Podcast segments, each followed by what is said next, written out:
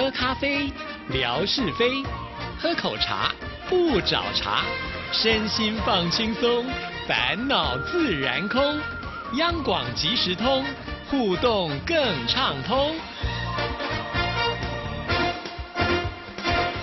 亲爱的听众朋友，大家好，欢迎收听今天的央广即时通，我是谭志毅。今天是有理取闹的单元，有请陈哥出场。志毅好，听众朋友大家好。我们今天要介绍的这本书呢，我觉得纯跟你来讲就好啦，还干嘛透过书呢？哪一本书不是我来讲以后才变得比较好看？你看哭了多好的梗，让你可以好好的发挥啊！哎，听说上一次魏红来的时候，还特别针对我介绍的书去买，真的，当时就觉得，哎呀，怎么？这么容易上当？怎么这样？我还以为你是说我应该要抽到魏红，他就不用花钱买了。我就想，既然听众朋友都这么有感受的话，那出版社要付我一些钱了，对不对？那你应该把我们的影片就给出版社看看。对对对，下次真的要寄到出版社去，让多要个几本啦。也许我们一次就通通来参加，通通都送。这样你就满足了，多要个几本啊，多要个几万。哎，这样好像不错哦。是我们不要太商业化了，我们以传播知识、推广我们社会阅读的风气，作为我们的节目的主轴。但是来点商业利益也不错。好了，今天跟大家介绍的哪一本书呢？今天这本书呢，可能啊，大家都会认为我不属于这百分之九十九的人。事实上呢，百分之九十九的人是输在不会表达。啊，所以我就说这本书呢，你是百分之一，不用买这本书了，应该这样讲。应该是说，志毅每次都把我归类在那个少数人。其实我跟社会大众一样。我其实对于这个部分是非常笨拙的。对的，我是看了这本书之后才觉得，哎，原来这个人上有人呐，天外有天呐。所以你在看这本书之前，你会觉得说自己的表达是好的，可看了这本书之后，你才发现，哎，你是不会表达的吗。当然啦，有的时候你会觉得讲话没什么太困难的嘛，尤其当节目主持人，你更是觉得说话好像就是信手拈来。可是你真的看了才知道，哇，里面有很多的学问，甚至有很多要注意的细节。否则的话，你得罪了人，你为什么不受人家欢迎？大概都是有原因的。那当然，刚刚讲大家都认为自己是那百分之一啊，我是有一点夸大了啦。但是我确定有一个人他一定认为那是百分之一，自认为。你要逼我说对不对？你要笑什么？我心里想的你一定会说这个人。对你心里想的就是那个人嘛，对不对？好，那其实说话真的是一门学问，嗯，真的是。一个课程要谈说话，那真的是几天几夜都讲不完。当然，呃，很多人其实一开始想到就是说，哎，我真的不会说话。我们就我们就先从这个问题来开始解决好了。你为什么怕跟陌生人聊天？因为不知道聊什么啊。好，问题就出来了，不知道聊什么。那可以聊什么话题呢？这书里面也谈到了，当你不知道要跟别人聊什么的时候，最好的一个方法就是微笑。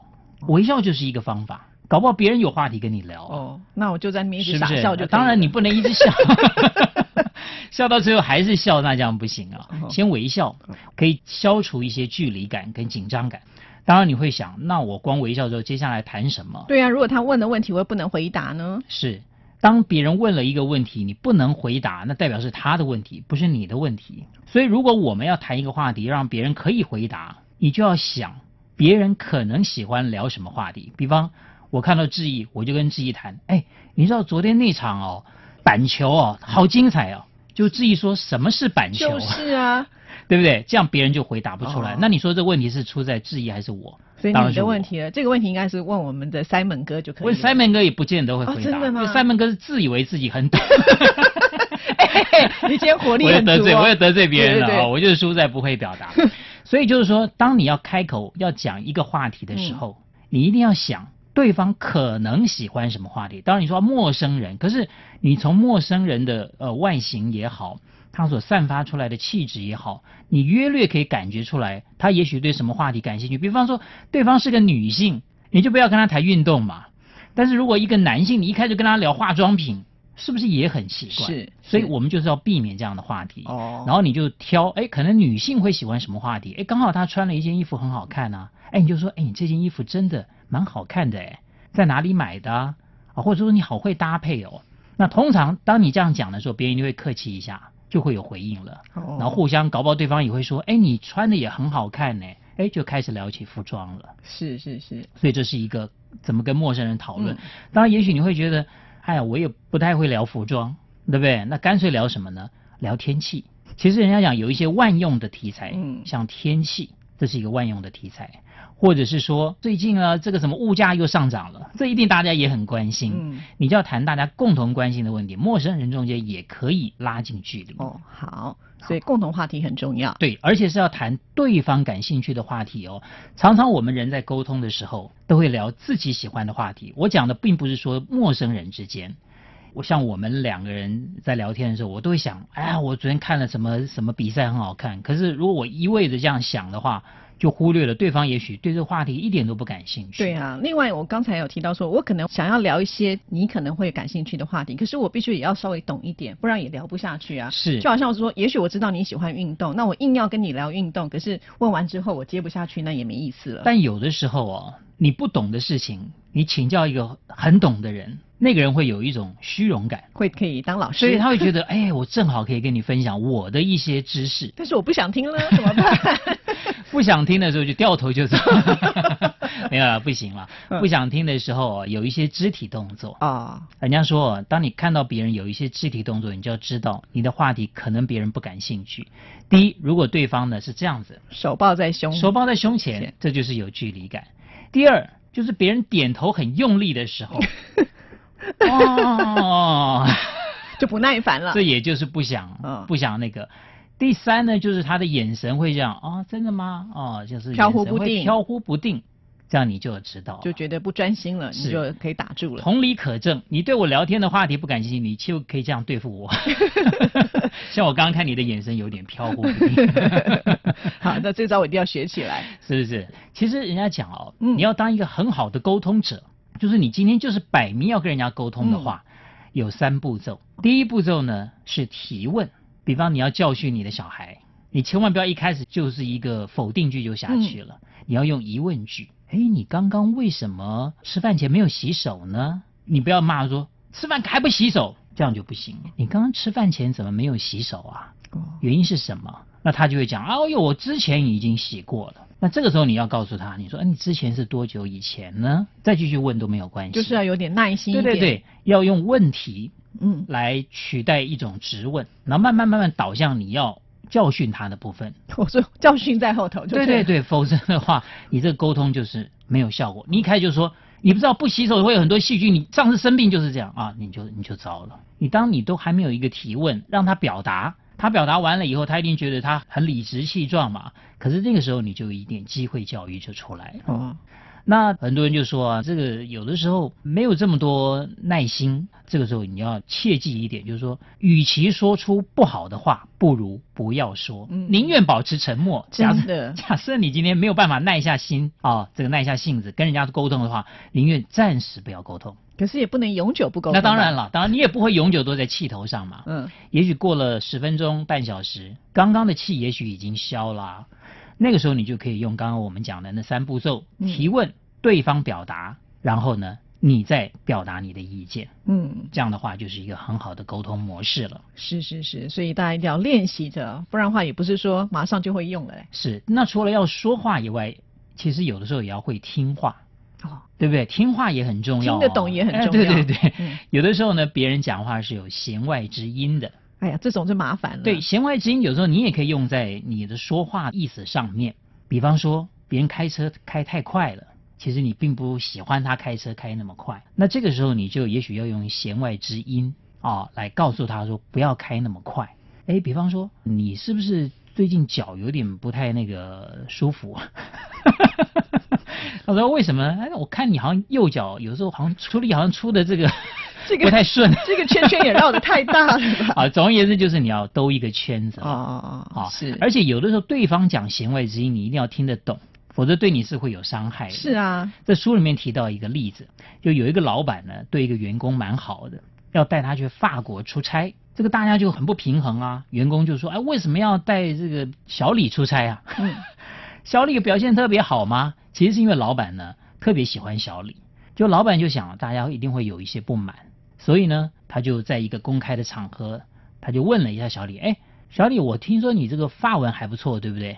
结果小李呢 听不出来这个老板在做球，哦，对不对？因为你如果说你我对我发文不错，那所以呢，老板就会接，所以我这次会带小李去，嗯，这就很顺理成章了嘛。是，就小李就是一个客气的人，就跟我一样，就是很谦虚啊，没有啦，我发文一点都不好。哇，那这个时候呢，有一些比较积极的同事就跳出来说：“哎，老板，既然小李法语不好，我法语很好啊。”小谭就跳出来了。小谭说：“我不但法语好，我德文、英文都好啊，我去哇欧洲五国都没问题。”怎么办？小李没有机会了，是不是？结果后来小李就被换掉了啊啊。所以这弦外之音不但要会说，还要会听。有的时候别人是要批评你，嗯啊，他故意兜个圈子，还说：“哎，你都不会热啊。”那这个时候呢，其实他想开冷气，对不对？我就知道嘛。那你这个时候就说：“哎，你开冷气没有问题啊。”他其实是 就怕你反对他开冷气。哦，是不是？现在我都很会听了，对不对？哇，这个陈哥为省电啊什么的，哇，好像在肯定我这个省钱达人。其实是就是说我为了自己啊，不喜欢吹冷气，虐待别人。哎，那我们好像还算百分之一耶，这个部分。对，你们就是很会兜圈子嘛，弦外之音。但我很会听话。我们很怕你生气啊，你看，好为难呐、是，好，那当然，其实说话里面哦有很多细节了，嗯，但最重要的就是你要有礼貌，哦，这一定要啊，这一定要有礼貌。不管说你这个人你是讲话有多么冠冕堂皇的理由，哦，对方犯了多大的错，或者是你多么的急啦，或者如何的，你一定还是要有礼貌的。嗯这里面举了一个例子，其实也蛮好玩的。有个年轻人要问路，看到一个老先生，那他说：“哎呀，老头啊，一开始让人家听着就不舒服了。附近的加油站还有多远啊？”然后那个那老先生心里就不舒服了，怎么叫我老头呢？他说五里，嗯，年轻人说五里很近嘛，哎，就骑着摩托车，大热天就赶紧过去了，就骑了十里都还没看到。忽然想再这样骑下去不得了，越越骑越荒郊野外了。是，赶紧又回头，然后呢，他想，哎，刚的五里指的是五公里，还是说我太无礼了，哦，太没有礼貌了啊？是，所以我赶快回头来，哎，老伯，对不起啊，我请问一下，最近的加油站在哪里啊？什么的？嗯，他说啊，附近都没有加油站，这边有备用的、哦。啊，你就去拿去加好了。然后那个年轻人就说啊，谢谢老伯，嗯。但心里想，你这老头一定姓吴啊。哎呦，你又有弦外之音了，你好可怕、哦 所以才会讲无理啊。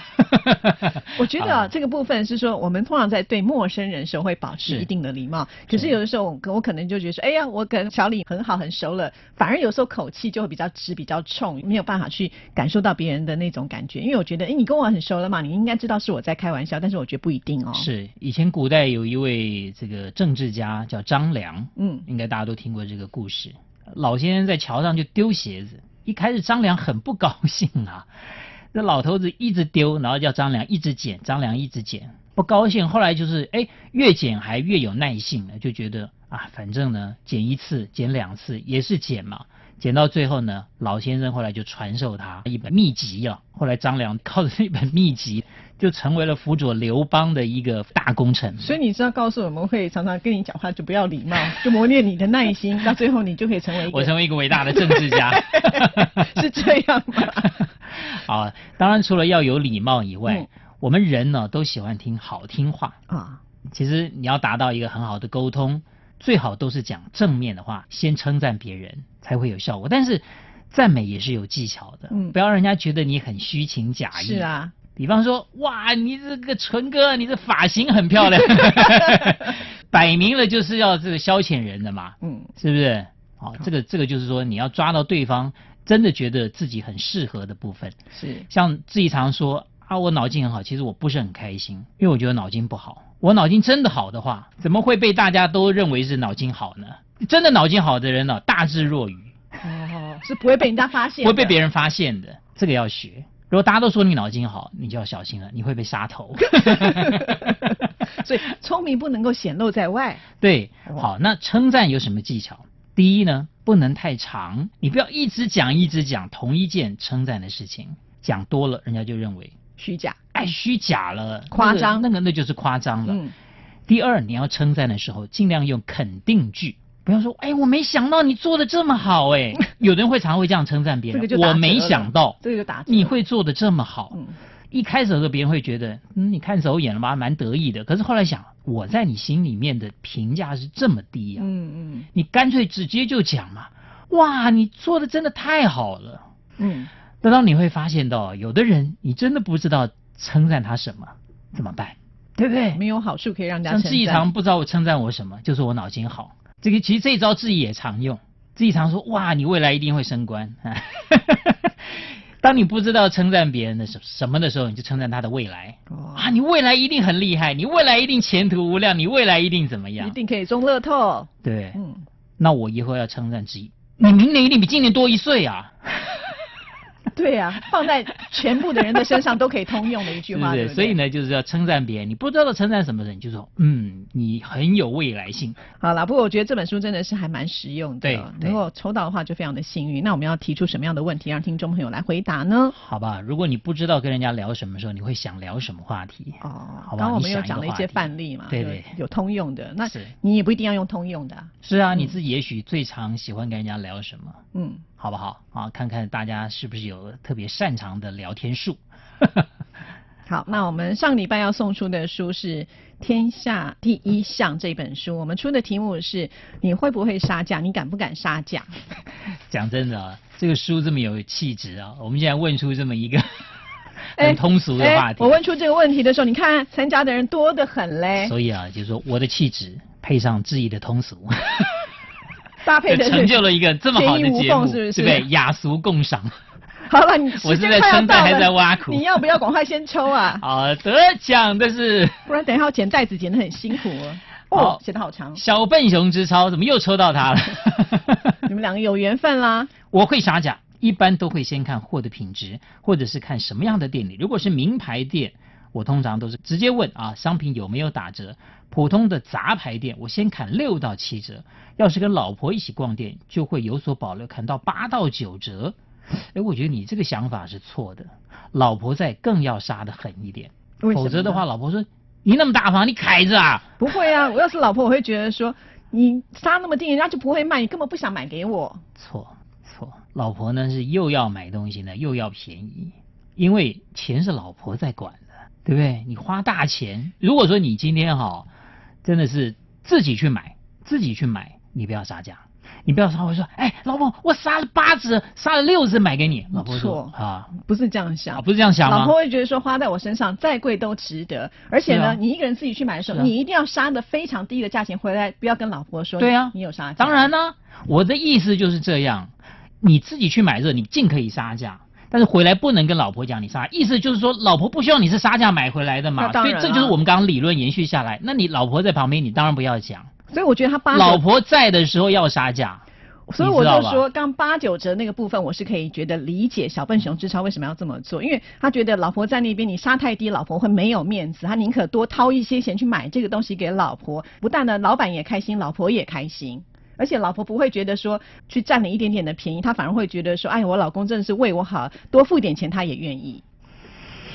好，所以就是男生跟女生的观点不一样。是，所以这个应该自己收到不少那种 虚报价值的 礼物。